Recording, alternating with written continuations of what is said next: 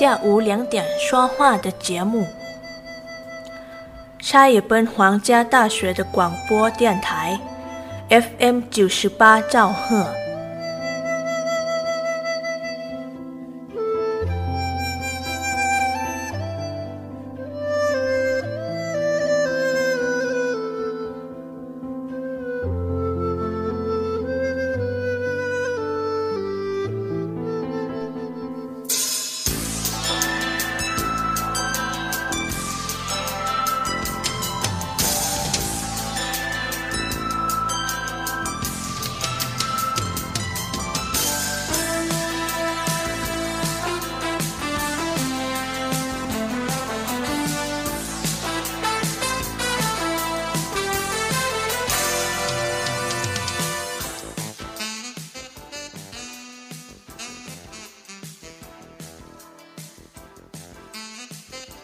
สวัสดีค่ะทุกฝั่งค่ะต้อนรับเข้าสู่ช่วงเวลาของรายการคุยกันบ่าย 2 โมงนะคะ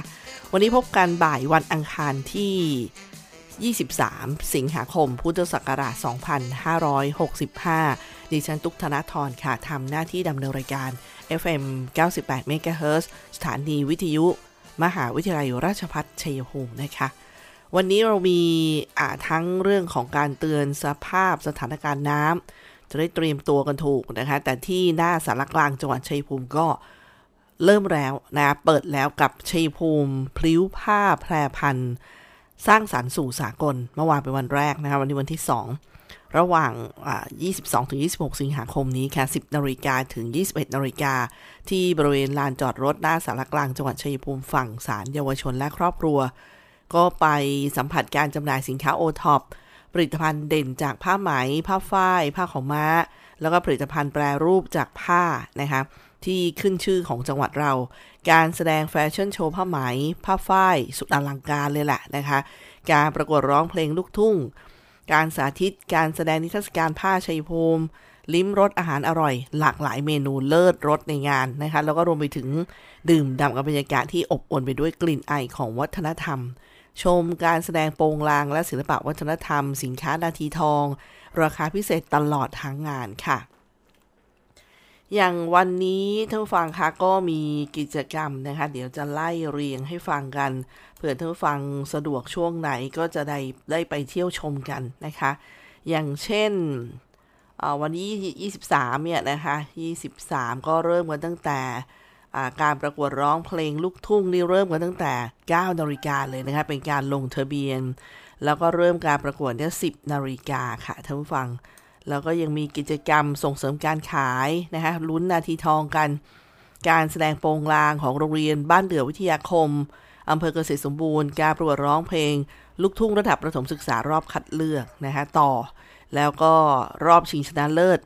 นะคะรอบประถมศึกษาเนี่ยก็จะมีกันในวันนี้เลย แล้วก็ยังมีการแสดงโปงลางต่อนะคะวันนี้จะสลับกันไปแบบนี้ยี่สิบสี่ก็อย่างคอนเสิร์ตเนี่ยเป็นมินิคอนเสิร์ตของศิลปิน อยู่ในช่วง 18-19นาฬิกานะคะวันนี้วันวันพรุ่งนี้พรุ่งนี้ขออภัยค่ะ เป็นการแสดงของหมอลำเสียงวิหก นกพงศกร ยูกิเพนพากานะคะส่วนการแสดงแฟชั่นโชว์เนี่ยอยู่ช่วง 17นาฬิกาถึง 18นาฬิกาอย่างนี้เป็นต้นนะส่วนพรุ่งนี้ใครเป็นแฟนของอ่าคุณ เดี๋ยวนะคะนารุมนใช่ไหมคุณ เดี๋ยวแป๊บหนึ่งนะคะฉันขอกางโพย อ่าเดี๋ยวเดี๋ยวสักครู่หนึ่งค่ะ อ่ามาแล้วนะคะมาแล้วนะส่วนที่ 26รายการสแตนมินิคอนเสิร์ตในช่วง 18ถึง19นาฬิกาก็จะเป็นอ่า25 ขออภัยค่ะ25 เป็นการแสดงมินิคอนเสิร์ตศิลปินเวียงนรุมน แกรมมี่โกนะคะแกรมมี่โกนะคะโดยเวียงนรุมนใครเป็นแฟนก็ไปกันเลยนะคะส่วนการประกวดร้องเพลงลูกทุ่ง รอบประชาชนทั่วไปนี่อยู่ที่วันที่ 26 ไปลุ้นไปเชียร์กันได้นะคะ นี่ก็เป็นเรื่องของกิจกรรมงานพระผ้าแพรพันพริ้วชัยภูมิอะเดี๋ยวไปทวนชื่องานชัยภูมิพริ้วผ้าแพรพันสร้างสรรค์สู่สากลค่ะท่านฟังค่ะต้องขออภัย แล้วก็สำหรับนะคะสถานการณ์น้ำไปติดตามกันหน่อยค่ะ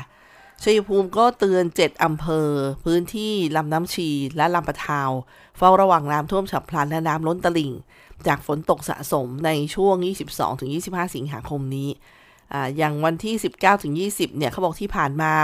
หลายพื้นที่มีปริมาณฝนตกหนักถึงหนักมาก แล้วก็มีปริมาณฝนสะสมมากกว่า 150มิลิเมตร และประเมินสถานการณ์ฝนตกในช่วงนี้ 20-22 สิงหาคมน้ำในลำน้ำชี ก็มีแนวโน้มเพิ่มขึ้นนะคะ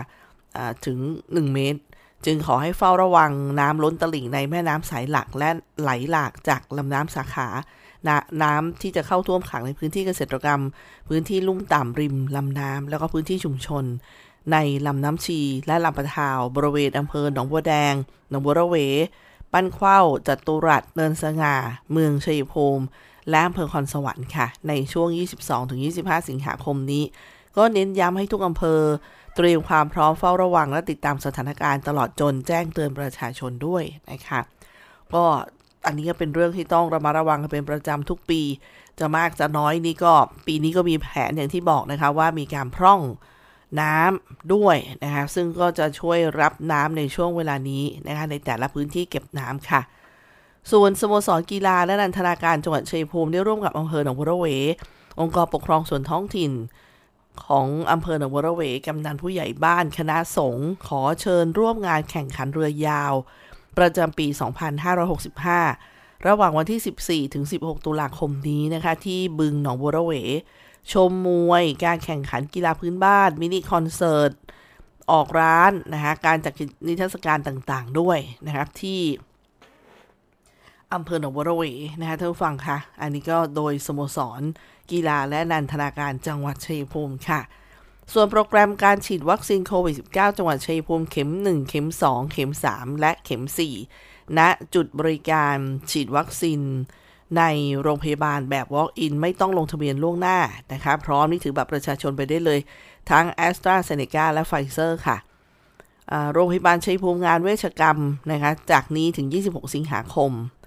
โรงพยาบาลบ้านเข้าก็ไปถึง 26 สิงหาคมนะคะทุกวันเลย โรงพยาบาลพักดีชุมพล 22 ผ่านไปแล้วนะคะก็เหลือ 25ถึง26 โรงพยาบาลภูเขียวเฉลิมพระเกียรติ 24 และ 26 โรงพยาบาลเกษตรสมบูรณ์ 22 และ 26 บำเหน็จนรง 26 หนองบัวระเว 26 หนองบัวแดง 22 ถึง 26 อำเภอคอนสวรรค์ 26 เทพสถิต 22 และ 26 บ้านแท่น 22 และ 26 คอนสาร 26 เนินสง่า 24 แก้งคร้อ 24 ซับใหญ่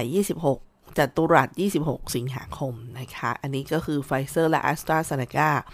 ส่วนเด็กอายุ 5-11 ปีค่ะ โรงพยาบาลชัยภูมิ ไปที่วันที่ 23 วันนี้และวันที่ 25 นะคะ ส่วนอำเภอบ้านข้าว 22 ถึง 26 ค่ะ โรงพยาบาลพักดีชุมพล 25 สิงหาคม คอนสาร 26 ภูเขียวเฉลิมพระเกียรติ 24 และ 26เกษตรสมบูรณ์ 26 บำเหน็จนรงค์24 หนองบัวระเว 26 หนองบัวแดง 24 คอนสวรรค์ 26 เทพสถิต 22 และ 26 บ้านแท่น 22 และ 26 เนินเสง่า24จัตุรัส 26 แก้งครอ24 ซับใหญ่ 25 ค่ะ นี่ก็คือแผนการให้บริการฉีดวัคซีนโควิด -19 ในเด็กอายุ 5-11 ปี จังหวัดชัยภูมินะคะ ก็ที่โรงพยาบาลประจำอำเภอค่ะ ท่านผู้ฟัง พักกันสักครู่ค่ะ มหาวิทยาลัยราชภัฏชัยภูมิ เปิดรับสมัครนักศึกษาหลักสูตร วิศวกรรมศาสตร์ สาขาวิชาวิศวกรรมการผลิต โดยมุ่งเน้น ในการเพิ่มทักษะความรู้ด้านวิศวกรรมศาสตร์ ให้กับนักศึกษา ในระดับวิชาชีพชั้นสูง ทางด้านวิศวกรรมศาสตร์ ขยายโอกาสทางการศึกษา ด้านวิศวกรรมศาสตร์ ให้กับเยาวชนในท้องถิ่น และพื้นที่ใกล้เคียง เพิ่มศักยภาพแก่ประชาชนในท้องถิ่น ให้ดำรงชีพ โดยพึ่งพาตนเองพร้อมทั้งเสริมสร้างสมรรถนะในวิชาชีพอย่างเป็นรูปธรรม สอบถามโทร 085 102 0491 087 456 9889 และ 082 453 3052 หรือที่เว็บไซต์ cpru.ac.th มิติใหม่แห่งการศึกษา มหาวิทยาลัยราชภัฏชัยภูมิ มุ่งสร้างบัณฑิตคุณภาพ จากอุตสาหกรรมภูมิภาค สู่อุตสาหกรรมอาเซียน และส่งเสริมการพัฒนาท้องถิ่นานผู้ฟังคะคุยกันบ่าย2โมงนี่ท่านผู้ฟังสามารถติดตามได้ทุกวันจันทร์ถึงศุกร์นะคะเวลา 14นาฬิกาถึง 15นาฬิกาทาง FM 98 MHz สถานีวิทยุมหาวิทยาลัยราชภัฏชัยภูมิค่ะ และที่เพจ Facebook CPRU Radio 98 MHz Podcast คุยกันบ่าย2โมงแพลตฟอร์ม YouTube search คำว่าคุยกันบ่าย2โมงนะคะ พร้อมกันนั้นทางวิทยุออนไลน์ค่ะ ก็ CPRU Radio นะคะ นี่คือช่องทางติดตามทีมงานคุยกันบ่าย2โมงก็ติดตามกันได้นะคะ คุยกันบ่าย2โมงวันนี้มีเรื่องของขั้นตอนการจองซื้อพันธบัตรออมทรัพย์ของธนาคารแห่งประเทศไทยนะคะรุ่นออมเพิ่มสุขรอบพิเศษสำหรับประชาชนค่ะ วงเงินจำหน่ายรวมทั้งหมด 20,000 ล้านบาท มีรุ่นอายุ 5 ปีอัตราดอกเบี้ยเฉลี่ย 2.90%ต่อปี แล้วก็รุ่นอายุ 10 ปี อัตราดอกเบี้ย เฉลี่ยนะคะ3.60%ต่อปี แล้วก็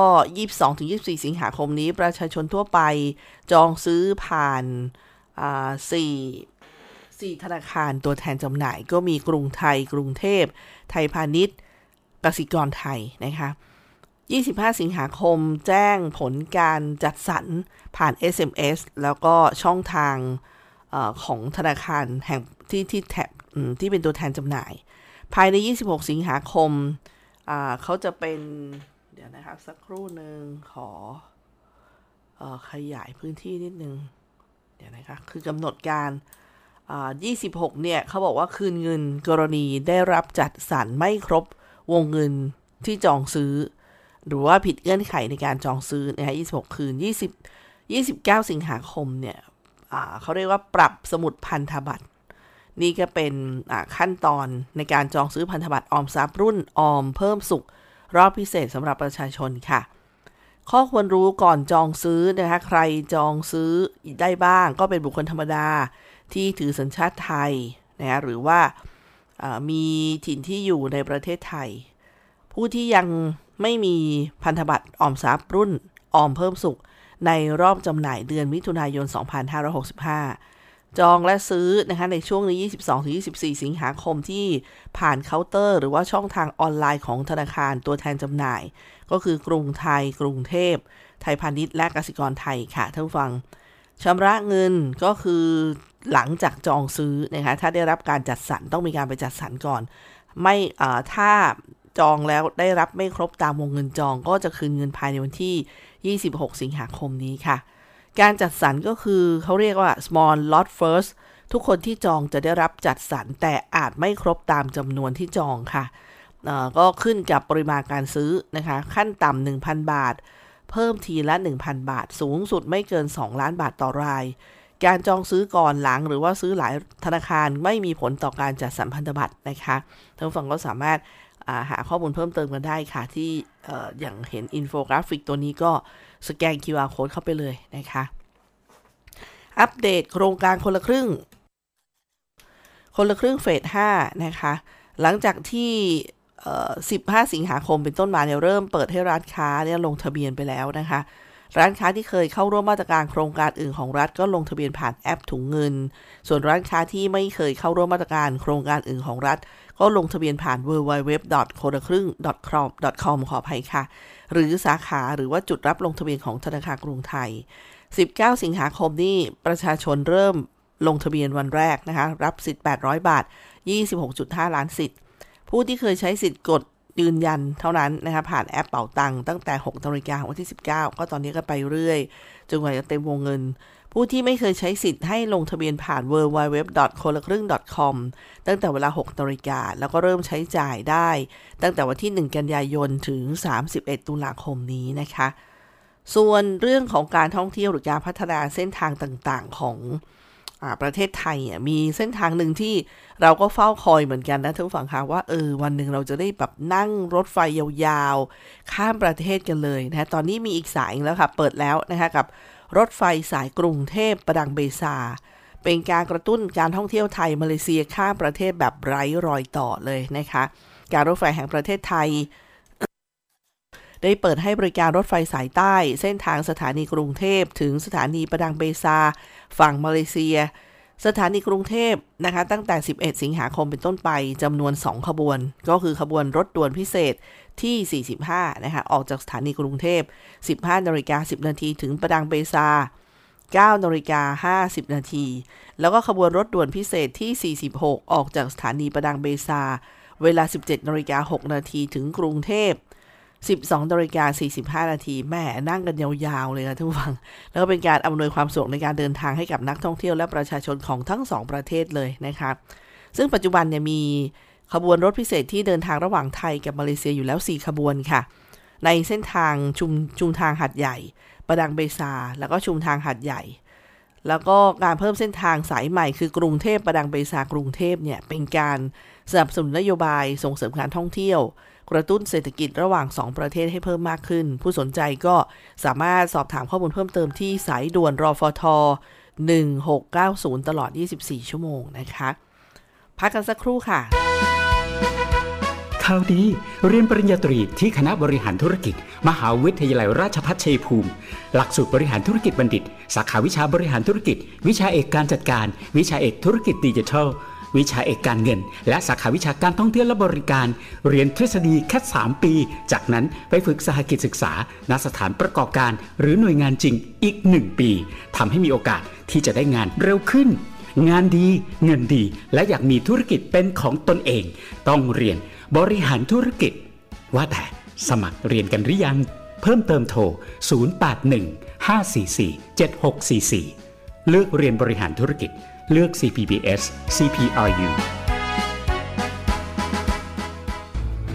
เพราะเรามีหน้าที่กำกับดูแลบริษัทประกันภัย ตัวแทนและนายหน้าประกันภัยให้มั่นคงโปร่งใส เพราะเรามีหน้าที่ส่งเสริมพัฒนาธุรกิจประกันภัย ให้ก้าวหน้าและมีประสิทธิภาพ และเพราะเรามีหน้าที่คุ้มครองสิทธิประโยชน์ของผู้เอาประกันภัยและประชาชน เพราะทุกเรื่องการประกันภัยคือหน้าที่รับผิดชอบของเรา สำนักงานคณะกรรมการกำกับและส่งเสริมการประกอบธุรกิจประกันภัย คอปพสายด่วนประกันภัย โทร 1186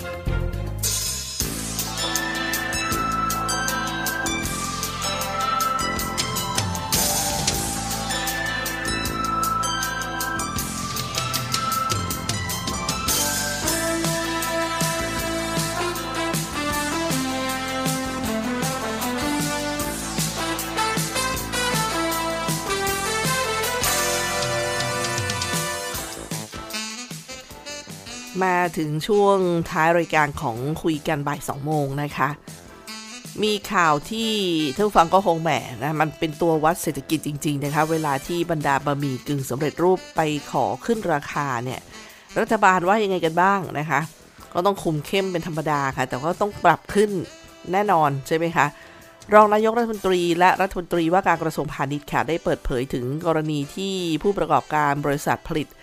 บะหมี่กึ่งสำเร็จรูปขอปรับขึ้นราคาจากเดิม 6 บาทเป็น 8 บาทเนี่ยโดยที่ผ่านมาเนี่ยนะคะกรมการค้าภายในก็ขอให้ผู้ประกอบการบริษัทผลิตบะหมี่กึ่งสำเร็จรูปตรึงราคาเอาไว้ เนื่องจากผู้บริโภคได้รับผลกระทบจากสถานการณ์แพร่ระบาดโควิด -19 ถ้ามีการปรับราคาขึ้นจริงเนี่ยก็จะกระทบต่อผู้บริโภคแล้วก็ประชาชนเกินสมควร ซึ่งกรมการค้าภายในก็มีการพิจารณาในเรื่องของต้นทุน ประกอบกับกระทรวงพาณิชย์ก็มอบนโยบายในการปรับลดราคา ต้องเป็นไปตามต้นทุนที่เพิ่มขึ้น แล้วก็ไม่ให้กระทบต่อผู้บริโภค ขณะเดียวกันต้องให้ผู้ประกอบการสามารถอยู่ได้ด้วย เพื่อให้ผู้บริโภคได้มีบะหมี่กึ่งสำเร็จรูปบริโภคต่อไปแต่อย่างไรก็ดีค่ะกระทรวงพาณิชย์ก็ได้เน้นย้ำให้กรมการค้าภายในติดตามสถานการณ์ดังกล่าวอย่างใกล้ชิด อันนี้ก็ต้องติดตามกันต่อไปนะคะ คือเขาก็พยายามขอร้องแล้วแหมหบาทไปก่อนนะนะคะ มาถึงตรงนี้กับสวัสดิการภาครัฐนะคะ ที่คุณพ่อคุณแม่ได้รับจากประกันสังคม เรื่องเงินอุดหนุนเด็กแรกเกิดผ่านแอปทางรัฐ แอปพลิเคชันทางรัฐนี่ท่านฟังก็ดาวน์โหลดมาใช้กันหรือยังคะเขาบอกเนี่ย สามารถเช็คเรื่องการช่วยเหลือของภาครัฐได้ได้สะดวก ผู้ปกครองที่ลงทะเบียนรับเงินอุดหนุนเด็กแรกเกิดจากกรมกิจการเด็กและเยาวชนเรียบร้อยแล้วอ่าขออภัยนะคะ อันนี้ไม่เกี่ยวกับ ประกันสังคมเป็นเรื่องที่รัฐให้ ผู้ปกครองที่ลงทะเบียนไว้นะคะสามารถตรวจสอบสถานะเงินอุดหนุนง่ายๆ ผ่านแอปพลิเคชันทางรัฐนะคะทางรัฐก็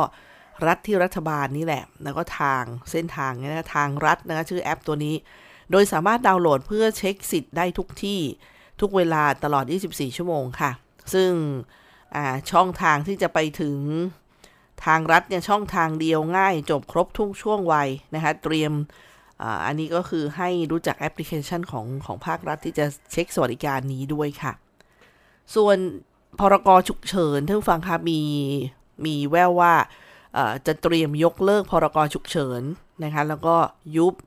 หน่วยสบคศูนย์บริหารโควิด -19 เนี่ยนะคะเขาบอก 1 ตุลาคมนี้ว่าอย่างนั้น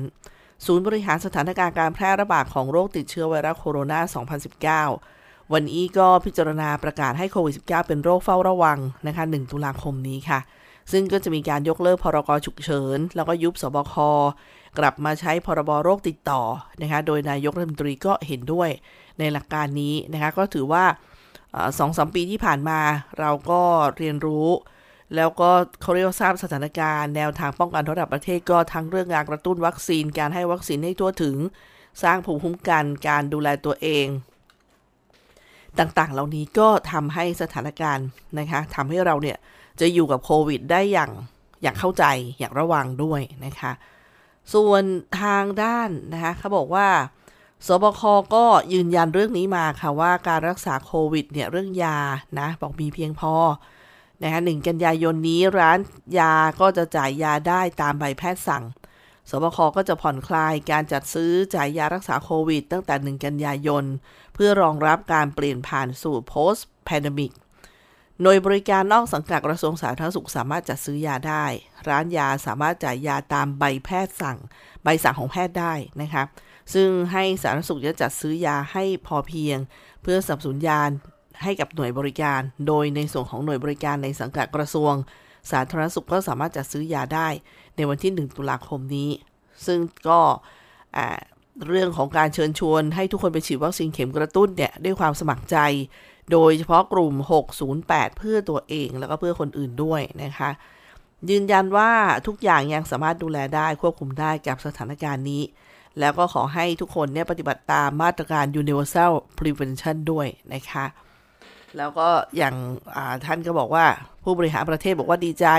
ที่ยังเห็นคนส่วนใหญ่ยังสวมใส่หน้ากากกันอยู่นะคะเมื่ออยู่ในที่ชุมชน แม้ว่าสถานการณ์จะดีขึ้น แต่ก็ยังคงมีการแพร่ระบาด มีเชื้อกลายพันธุ์ อันนี้ขอให้ระวังตัวกันให้มากที่สุดค่ะมันก็จริงของท่านนะท่านผู้ฟังคะป่วยก็เสียเวลานะเสียเวลาทุกอย่างแต่ว่าแล้วแถมที่เราต้องศึกษาไปอีกว่าเอ๊ะไอ้ผลจากหลังที่เราป่วยด้วย โรคนี้แล้วหายไปเนี่ยมันจะมีผลอะไรไหมก็อยู่ระหว่างการศึกษาเหมือนกัน นะคะต้องเก็บข้อมูลกันต่อ ส่วนเรื่องยาฟาวิพิราเวียท่านฟังคะเรื่องการออกฤทธิ์อะมาดูมาดูกันนิดนึง หลายท่านก็ได้ใช้ หลายท่านก็ไม่ได้ใช้นะคะบางท่านก็บอกฟ้าทลายโจรก็หาย ประมาณนั้นก็อยู่ที่ดุลพินิจของแพทย์ค่ะท่านผู้ฟังว่า ท่านได้รับวัคซีนมาเพียงพอไหมท่านมีสุขภาพเป็นยังไงเสี่ยงหรือเปล่านะคะ ก็จะเป็นข้อพิจารณา แต่ว่ายาฟาวิพิราเวียที่เราจะนำมาคุยวันนี้คือ เขาบอกอย่างเรื่องการออกฤทธิ์ของยาตัวนี้คือการยับยั้งการเพิ่มจำนวนของไวรัสนะคะทำให้เกิดการสร้างสารพันธุกรรมของไวรัสที่ผิดปกติทำให้ไวรัสตาย แพทย์ก็จะเป็นผู้ประเมินการใช้ยาโดยเฉพาะอย่างยิ่งผู้มีปัจจัยเสี่ยง อย่างเช่นผู้สูงอายุคือมากกว่า 60 ปี ผู้ที่มีภูมิคุ้มกันบกพร่อง ผู้ป่วยภาวะปอดอักเสบที่มีอาการรุนแรง ผู้ที่มีภาวะอ้วน ผู้ที่มีโรคประจำตัว อย่างเช่น โรคปอดเรื้อรัง โรคตับนะคะแล้วก็ไตเรื้อรัง โรคหัวใจและหลอดเลือดเบาหวานอย่างนี้เป็นต้นค่ะก็จะเป็นข้อพิจารณาในการใช้ยา วิธีการรับประทานยานะคะสามารถรับประทานได้ทั้งก่อนและหลังอาหาร เนื่องจากยาเนี่ยถูกดูดซึมจากทางเดินอาหารได้ดี ขนาดยาเนี่ยสำหรับผู้ใหญ่นะคะพันแปดร้อยมิลลิกรัม คือประมาณ 9 เม็ดวันละ 2 ครั้ง วันต่อมา 800 มิลลิกรัม 4 เม็ดวันละ 2 ครั้ง ถ้าน้ำหนักตัวนะคะมากกว่า 90 กิโลกรัม ก็วันที่1เนี่ย2,400 มิลลิกรัม 12 เม็ดวันละ 2 ครั้ง วันต่อมาพันมิลลิกรัม 5 เม็ดวันละ 2 ครั้ง สำหรับเด็กนะคะ วันแรกวันที่1นี้70มิลลิกรัม ต่อกิโลกรัมต่อวัน วันต่อมา 30มิลลิกรัม ต่อกิโลกรัมต่อวัน โดยแบ่งรับประทานวันละ 2 ครั้ง ควรให้ยาภายใน 4 วันแรกตั้งแต่เริ่มอาการ จึงจะได้ผลดี ระยะเวลาในการรักษาอยู่ที่ 5-10 วัน ขึ้นอยู่กับความรุนแรงของโรคและการตอบสนองต่อการรักษาของผู้ป่วยแต่ละรายค่ะ ส่วนอาการข้างเคียงจากการใช้ยานะคะก็มีเรื่องตับอักเสบคลื่นไส้อาเจียน ปวดท้องถ่ายเหลว ผิวหนังเป็นผื่นแพ้ ระดับกรดยูริกในเลือดสูงนะคะ ยาฟาวิพิราเวียจัดเป็นยาควบคุมพิเศษที่ต้องสั่งจ่าย แล้วก็อยู่ภายใต้การดูแลของแพทย์เท่านั้นจำเป็นต้องติดตามอาการข้างเคียง และผลการรักษาระหว่างการใช้ยาด้วยค่ะ แล้วก็ไม่ควรใช้ยานี้กับหญิงมีคันหรือสงสัยว่าจะตั้งครรภ์ด้วยนะคะต้องใช้อย่างอย่างระมัดระวังภายใต้การดูแลของแพทย์อยู่ดีค่ะท่านผู้ฟังคะ ส่วนทางด้านเรื่องการช่วยเหลือเรื่องไฟฟ้า เขาบอกว่าแนวทางการช่วยเหลือค่าไฟฟ้ามี 2 แนวทางนะคะบ้านอยู่อาศัยที่ใช้ไฟฟ้าไม่เกิน 300 หน่วยต่อเดือน ให้ส่วนลดค่าไฟฟ้าจำนวน 92 บาท 4 สตางค์ต่อหน่วย เป็นเวลา 4 เดือนนะคะตั้งแต่กันยายนถึงธันวาคมนี้ค่ะ แล้วก็อีกกลุ่มหนึ่งคือผู้ใช้ไฟฟ้าที่ใช้ไฟระหว่าง 300 1หน่วยขึ้นไปถึง 500 หน่วยต่อเดือน ให้ส่วนลดจากการเพิ่มขึ้นของค่า FT เดือนกันยายนถึงเดือนธันวาคมแบบขั้นบันได ในอัตรา 15-75%ค่ะ ผู้ที่ได้รับผลกระทบจากราคาก๊าซ LPG รัฐก็จะช่วยเหลือ ผ่านบัตรสวัสดิการแห่งรัฐเป็น 100 บาทต่อคนต่อ 3 เดือน เริ่มประมาณกลางเดือนตุลาคมนี้ถึงธันวาคม สิ้นปีนี้นะคะ ส่งท้ายที่ข่าวประเด็นที่ เขาบอกประเด็นที่ผู้ป่วยจิตเวชนะคะความเป็นผู้ป่วยตรงนี้จะละเว้นการรับผิดเมื่อก่อคดี พร้อมขอให้ประชาชนเชื่อมั่นว่าการตรวจประเมิน ทางนิติเวชประกอบการพิจารณาในกระบวนการยุติธรรม อันนี้ตอนนี้กำลังเป็นประเด็นเยอะนะคะ บอกว่าจิตไม่ปกติรักษาด้วยซึมเศร้า รักษาด้วยจิตเวชอะไรประมาณนี้ค่ะ แล้วคุณก็ไปทำผิดถึงแก่ชีวิตให้กับคนอื่นเขาเนี่ยประเด็นนี้เนี่ยก็มีการให้แนวทางมานะคะกรมสุขภาพจิตบอกว่าอย่างนี้ค่ะ เมื่อวานนี้เองนะคะจากกรณี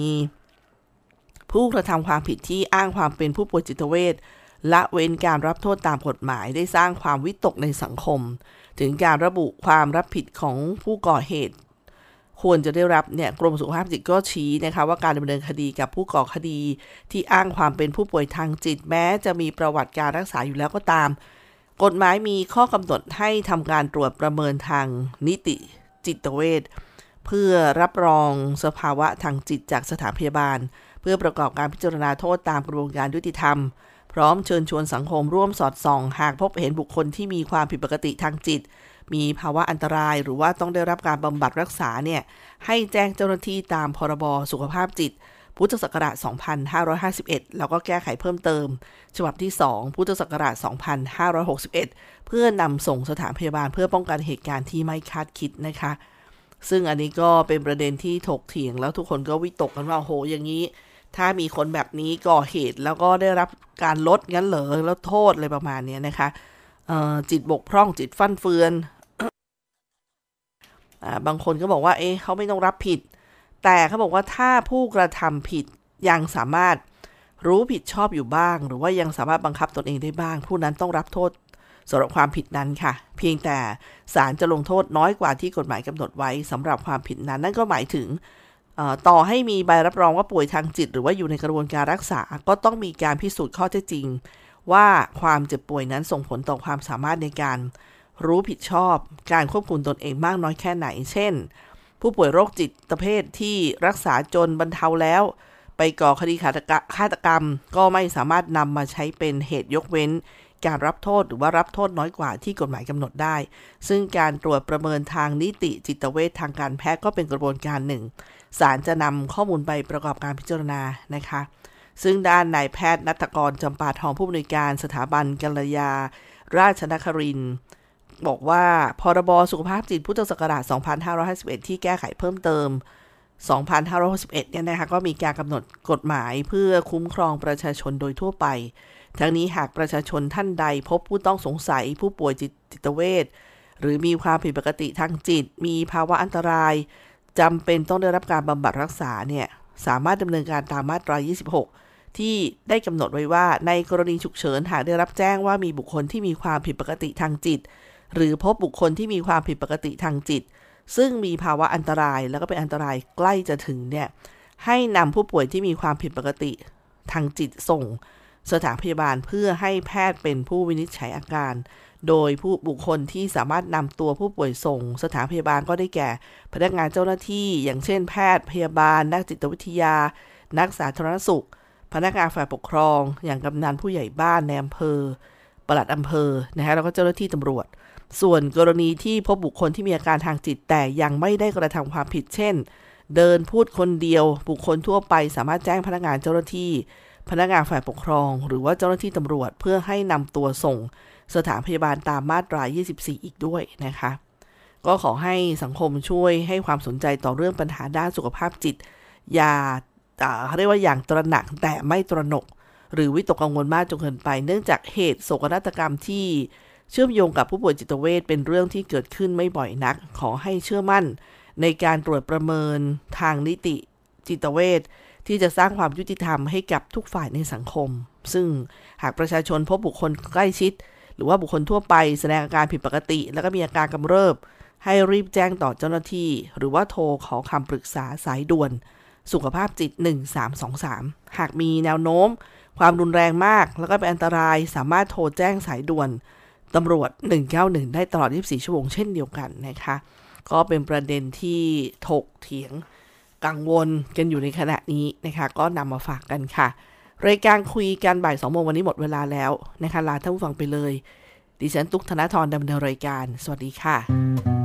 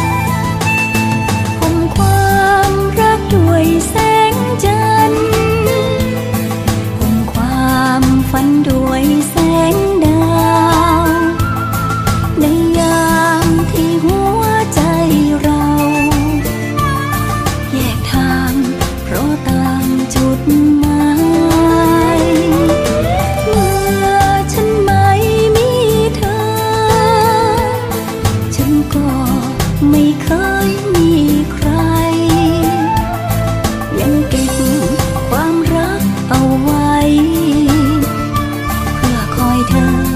ที่ปลายรุ่ง